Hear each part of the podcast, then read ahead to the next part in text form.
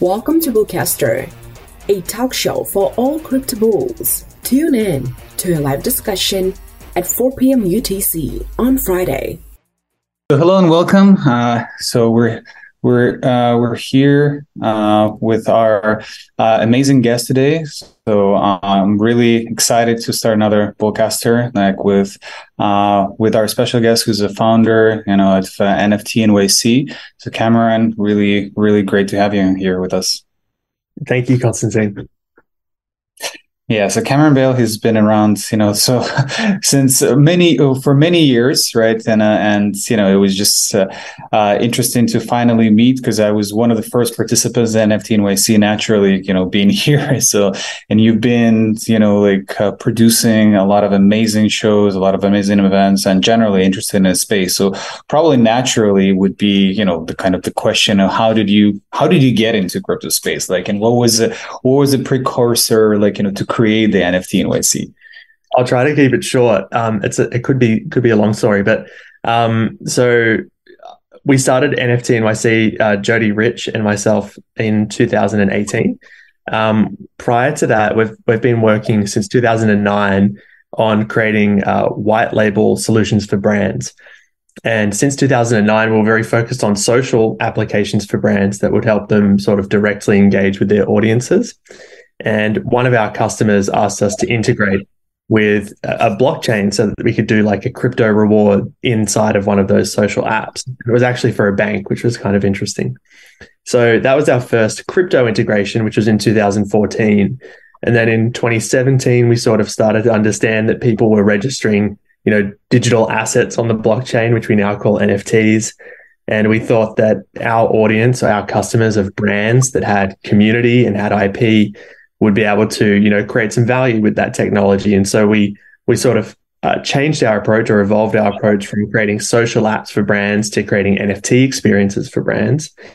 And uh, we launched a platform in uh, in 2018 and we were going around to all the crypto conferences talking about it and nobody cared at all about NFTs so you know the, the common thing that people would say is that you know we're, we're getting rich off ICOs why would we care about something that's non-fungible and so, you know, we we would sort of like hang out in the corner with uh, the guys from OpenSea and some artists like Josie and some gaming people, probably like yourself, and uh, we'll you know talk about NFTs. And so we decided to um to create an event that was specifically just for the NFT community, which was NFT NYC, and we hosted the first one in February 2019.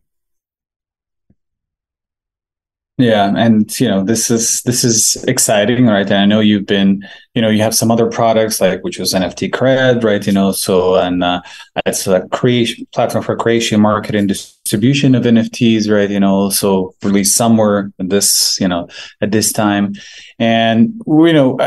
it's it, was also interesting, like you know, as, as Snoop Dogg's once said, like every great industry has a downfall. So there has been long, like right now crypto winter. So obviously we'll, we want to address this question. We're in a bear market still, and I think this is a very short pump that we're seeing right now, like related to you know Davos World Economic Forum activities, right? So please, like you know, tell us how how do you envision the future of NFTs? You know, like and what excites you the most in the current trend? Well, in in terms of we're sort of wearing two hats, right? Like through NFT Kred, we work specifically with consumer brands. And with NFT NYC, we get a much more broad perspective of what's happening. Um, what we're seeing, sort of the general consensus, is that NFTs are not going anywhere. You know, despite them using the same technology as cryptocurrencies, they're not the same as cryptocurrencies. And um, as the you know price, prices fluctuate with crypto, what we're seeing is that some of the um, some of the businesses that are basing their revenue streams on crypto may be in troubled times. Um, but the people that are using NFTs to drive utility, like uh, consumer brands that are actually creating experiences with NFTs, are not seeing any real negative impact from from the crypto markets being on a downturn. So I, I, think what you know, there was a quote that people kept throwing around at NFT NYC in June last year, which was that it's not a, or they say it's not a bear market, it's a build market. And I think that that's still true. Like we're we're just seeing more and more adoption of people with real world utility and more interesting use cases of NFTs, less speculation, um, which I think in the long run is a really positive thing for the technology. Hundred percent agree. Um, so, if you were to also uh, think about it, like, what are the key factors that will drive the growth and adoption of NFTs in the near future? Like, I'm sure you speak to a lot of founders, a lot of uh, experts in the field. So, curious to hear your opinion. Well, personally, I think I, I think that, there's two things. Um, one is brands. Like I think that brands are really like the password for like mass adoption. And I think that brands adopting NFTs, like right now we're sort of seeing the tip of the iceberg where brands are advertising that they're doing stuff with NFTs.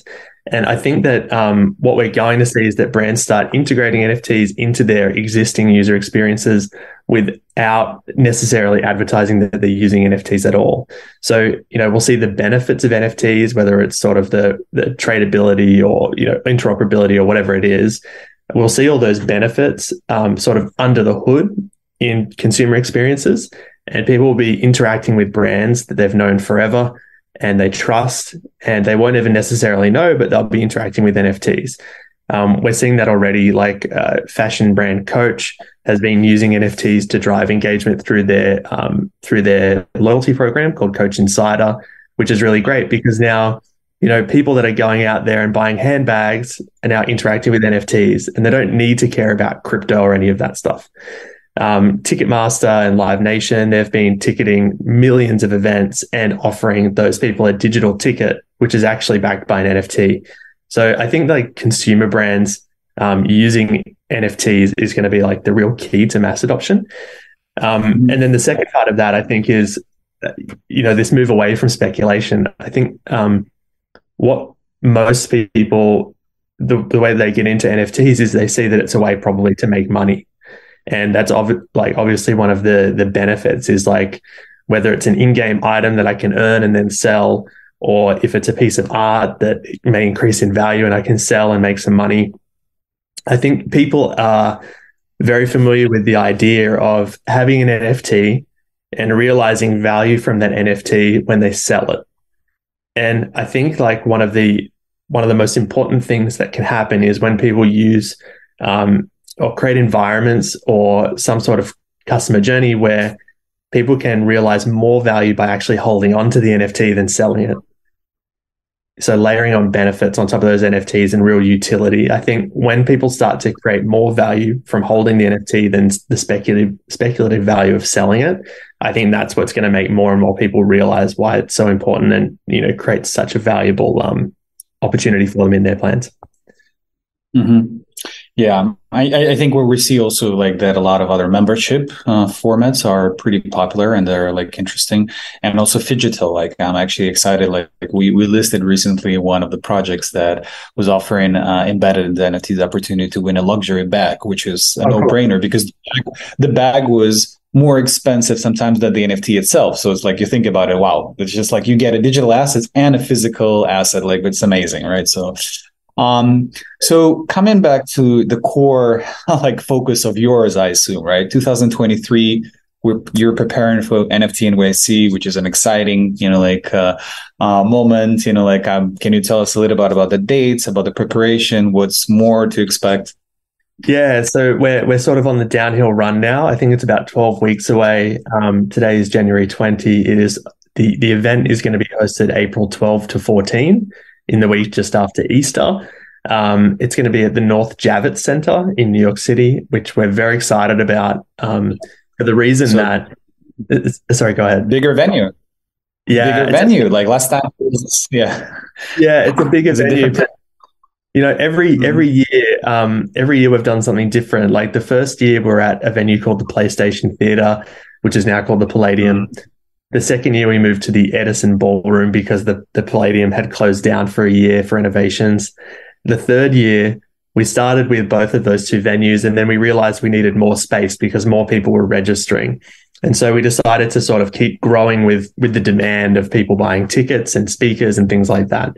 And so we ended up with this sort of like festival feel of multiple different venues all around Times Square in New York City, um, which in one way it was really great because people were sort of buzzing around between between different venues. But you know, some feedback from the community was that they'd prefer to have everything under one roof so that it was much easier to get from A to B from one stage to another, and it was easier to find your way around. Um, so last last year in November, we hosted our first event in London, and we experimented with having a single venue. And I think that was one of the biggest benefits of doing that is that it was much easier to navigate. Um, for us as people that are organizing operations, it's much easier to work with, you know, one AV company and one print company and one, you know, caterer and all of those things. Um, and so this year, what we're doing in New York City is instead of starting with um, a smaller space and expanding as we go, we're starting with a big space and filling it up. And so uh, North Javits is a really great venue. It's been open only for a year. Um, there's a beautiful rooftop space, and uh, we're going to be able to create some really interesting experiences for the different verticals that we're talking to. Mm-hmm. That's exciting. Okay, so um, I, I, told you I'm going to definitely register as a speaker, possibly. Yeah. so, yeah, so, so, could you tell us more about the the artist showcase, right? You know, because I, I know there's some innovative things you're testing there. Well, I, I, think like back to that point before about how people first get into NFTs. I think that um, art has been sort of the first use case that has been most widely recognized because I think people understand it, and artists have flocked to, to this technology. But now there's there's a point where there's so many great artists that you know only a certain level of artists are really seeking recognition or finding recognition. And so one of the things that we have always tried to do with NFT NYC is give people a voice.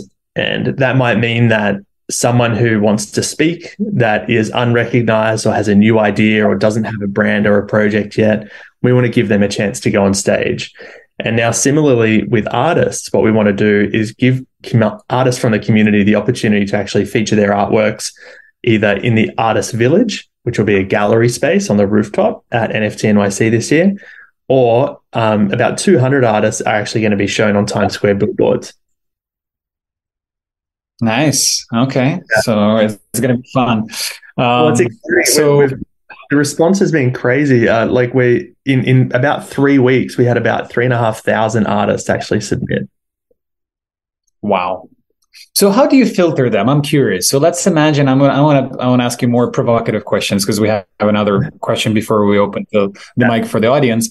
So let's imagine there's equally like interesting two artists, right? One, let's say from the music industry, and they have uh, different genres let's say very very similar following both amazing up and coming like you know but how do you pick one towards another you know?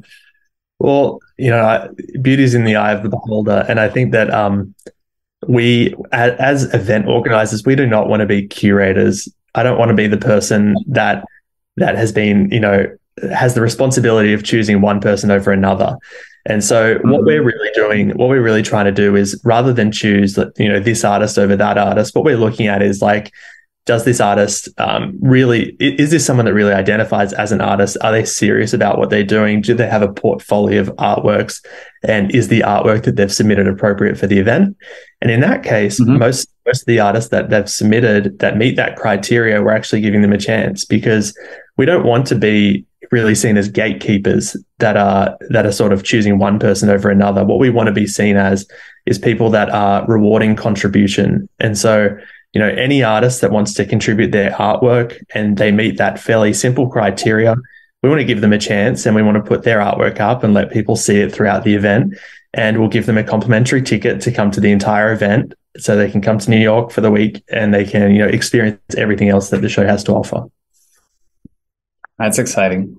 So yeah. what what can we expect from from brands like the engagement from brands like you know at NFT and NYC? What are like any other like interesting innovative like things? So I know there are a lot of people who are like experimenting with drones right now. Some other like you know LED lights that are like immersive and they yeah. they mimic let's say they mimic the sound waves and they reproduce a specific uh, image you know so i don't know maybe some other things that are exciting that's funny that you say that. Um, last last year, um, Elon Musk's brother Kimball, Kimball Musk, he actually spoke about a company that he acquired which does just that.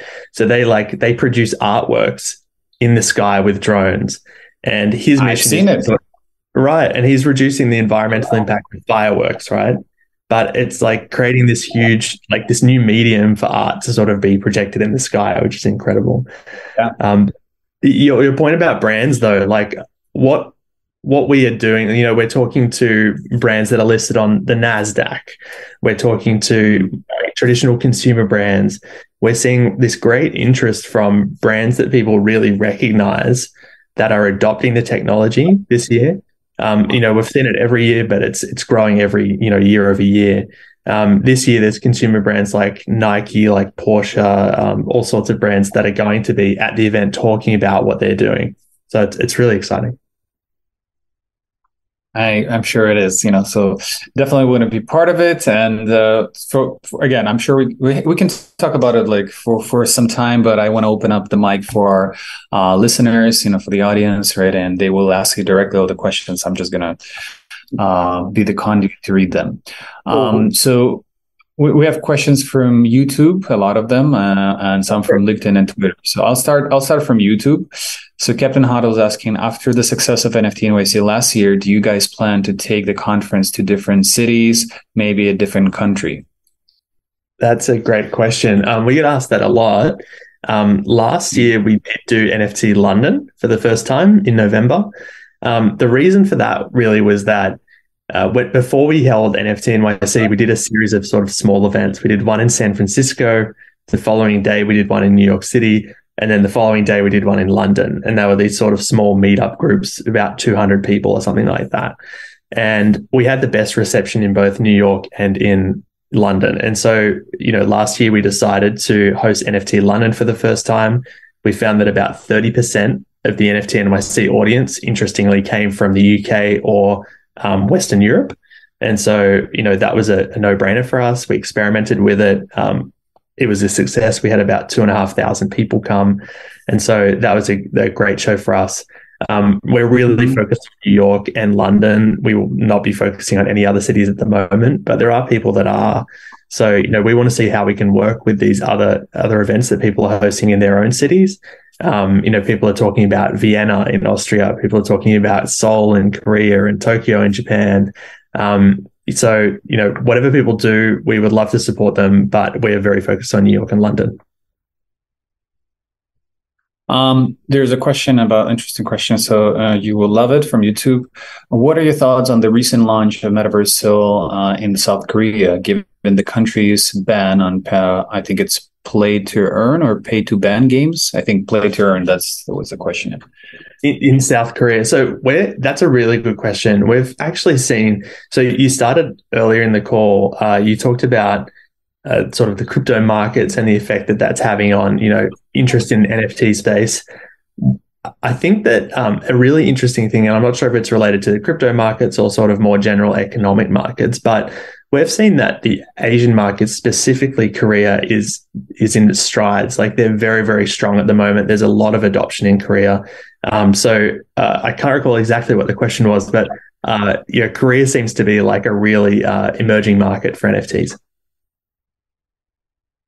I, I, think I think that's that, that's uh, answers partially to yeah, it's a more specific one to Korea. I think. Uh, let's talk about the other things. That Raphael from uh, asking from YouTube, what are some of the core principles of NFT NYC that will never change? That's a good question. Um, so I, I, can't remember which one comes first, but we do have three core values. Um, one of them is to give people a voice.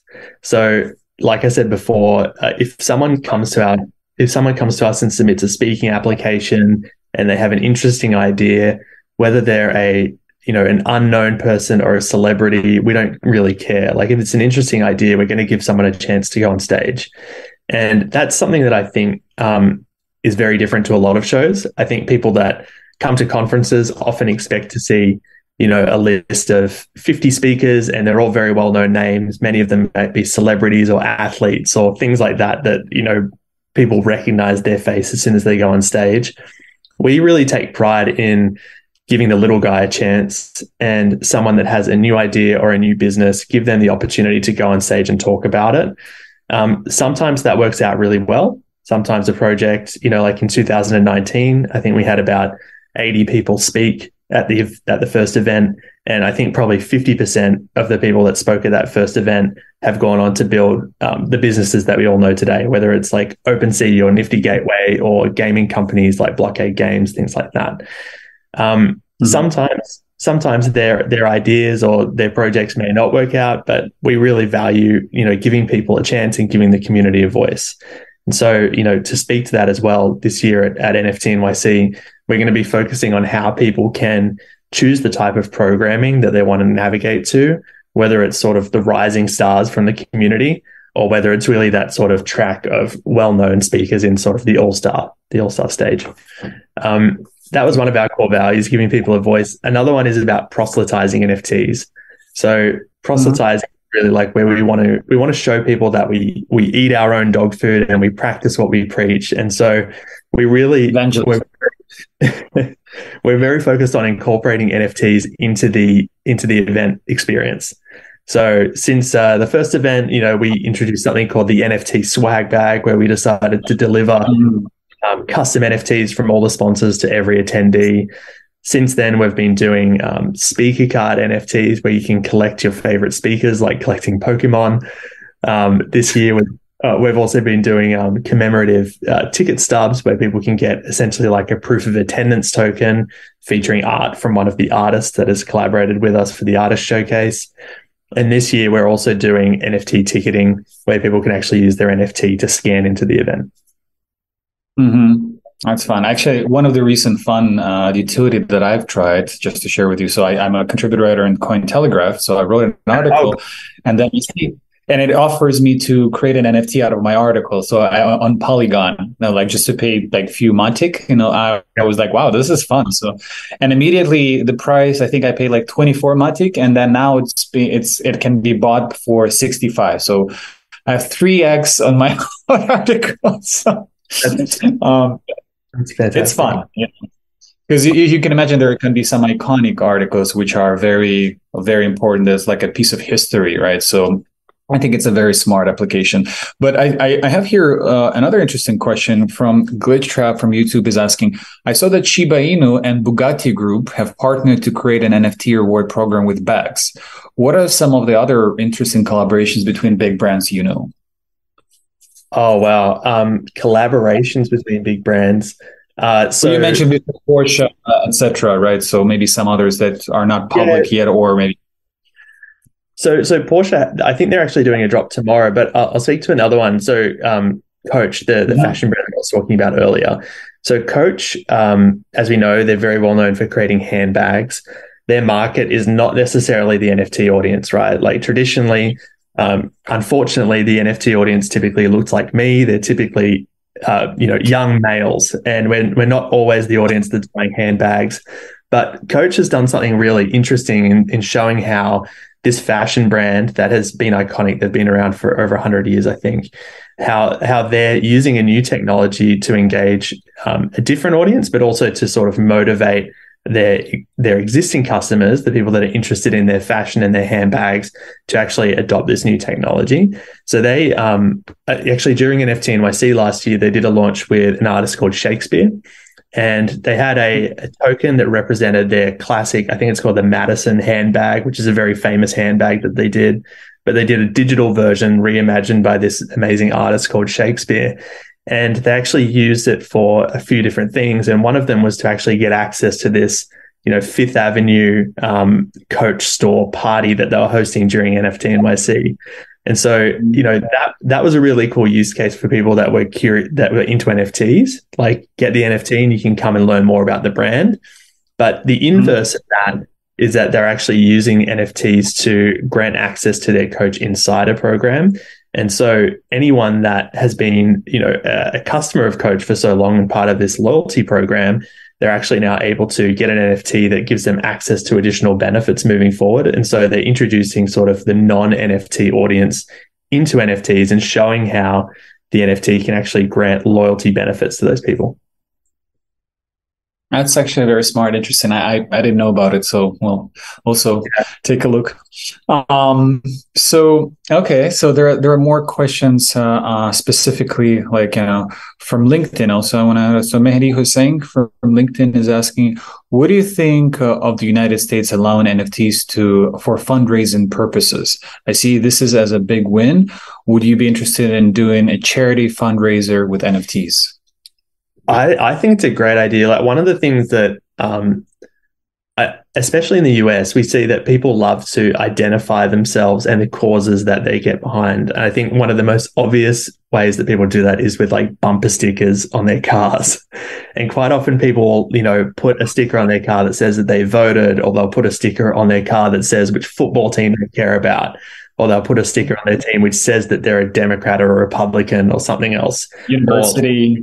Or, a university, exactly. Like people create identity um, and they want they really want their identity to be sort of like exposed to the world. They want people to see what they care about.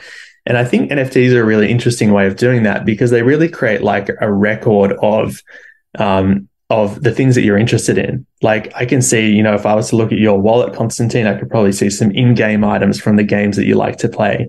And I could see some art from the artists that you like and some tickets from the events that you're interested in.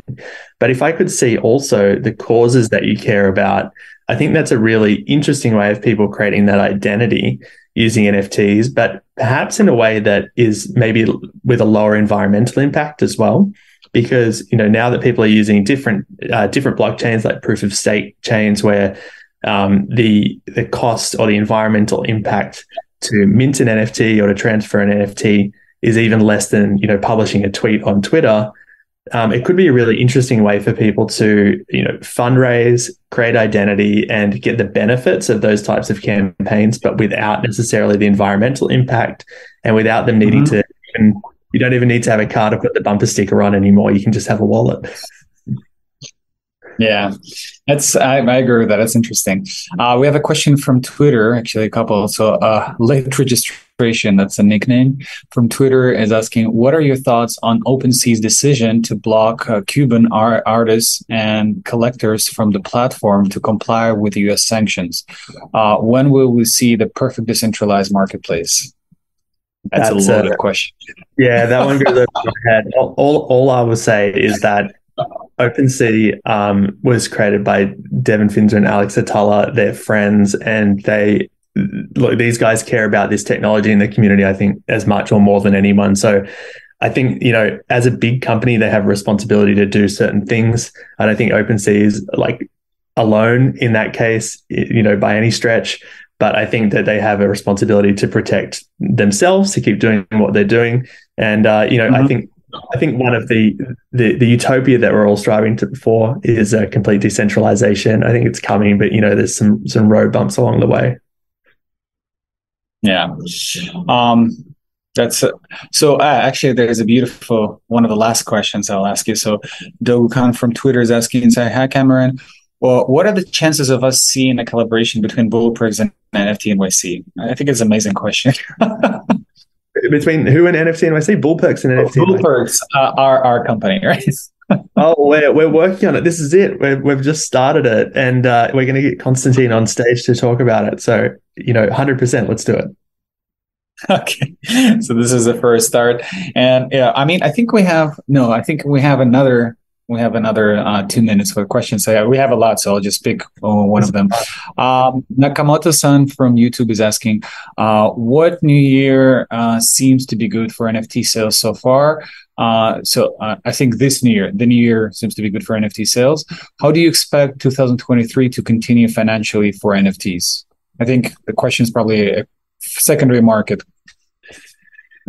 Wow. Well, an- another loaded question, but um, you know, before we were talking about mass adoption and brands being very important to that. Um, we're seeing a huge amount of brands come into the space. And so I think adoption will continue despite crypto markets suffering at the moment. Um, I think more people means more interest, means secondary markets hopefully will be stronger. So, you know, I don't know, fingers crossed. yeah, I agree. And the last one I'll ask is today from Farah from YouTube is asking, how can the NFT and gaming spaces be more integrated? Are there any aspects or narratives about NFTs that should be changed uh, to increase adoption? Yeah, definitely. Um, so I think one of the one of the things that has always like I think most of us are aware of, but has pained some of us is that, you know, when you first talk about NFTs, everyone looks at you like you are crazy. Like, you know, your your wife or your parents or your partner or your kids or someone, your boss has probably gone, you know, what I have no idea what it is that you're talking about. It's some crazy, you know, voodoo technology. I think there's there's like a demystification that needs to happen. Um, but mm-hmm. at the same time, like there's there's probably ways where NFTs are going to become so sort of mainstream because they're just under the hood.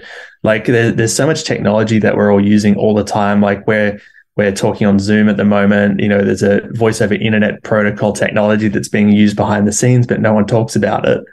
Um, so, you know, I think as people start to focus on the benefits and not so much the technology, I think they will normalize it. But in terms of um, in terms of gaming, like there's been a really interesting sort of progression in the adoption of NFTs in gaming this last year. Um, if anyone that's been following the GameStop saga will have seen that GameStop has launched their beta NFT marketplace. I think that um, that's a really great example of you know brand adoption or mainstream adoption of NFTs. I think that's going to be really really important because um, specifically for gaming. Um, and probably a lot of the people watching this, if you you're interested in GamesPad and gaming, like you you understand that NFTs can be revolutionary for for gaming, especially about in-game items and people realizing value from their investment into playing a game. And mm-hmm. I think I think that's you know, we talked earlier about art being one of the most sort of digestible use cases of NFTs. And that's sort of the first thing that people understand and it clicks. I think in-game items and gaming is this that, that's the next step. And so in terms of like broad adoption, I think that uh, gaming is what's coming sort of directly after art. You know, it's already happening. But uh, in terms of sort of seeing that adoption, I think major players like game developers or GameStop with their marketplace and supporting that and sort of normalizing it for gamers is what's really important. Absolutely. Uh, I think that's a beautiful way to conclude. Uh, thank you so much, Cameron. I thank you for sharing your thoughts here. I don't know, you probably broke a record uh, uh, on like answering the number of questions. You're so precise and, and concise in your answers. I love that. Um, so we we also thank our community. You know, uh, thank you for any, everyone who's joining Bullcaster today. You know, so we're gonna invite more incredible people like Cameron, like other investors, partners, and remarkable press personalities, and like we'll see you uh, right about like 4 p.m. UTC or uh, 11 a.m. EST and YouTube Live, LinkedIn Live, Twitter Lives, any lives you can possibly just fathom. So, and hopefully, yes, we're gonna work very closely with NFT NYC. Definitely, we're looking forward to attend this time in Javits Center. That's it's going to be it's, a, it's one of the I think it's the biggest venue in near like uh, in New York City, right? So the fact that you know that that that Cameron and his team is growing to this level, and there is such an, an uh, adoption in terms of like people physically showing up. It's not like virtually you're trading. There's people who are interested, genuinely interested to explore use cases. I think that itself shows that we are slowly but surely getting to a more mature stage. Thank you for everything you're doing, Cameron. Hopefully, we'll see you more. Thank you, Constantin. See you in April. Stay tuned with Bullcaster, a talk show for all crypto bulls.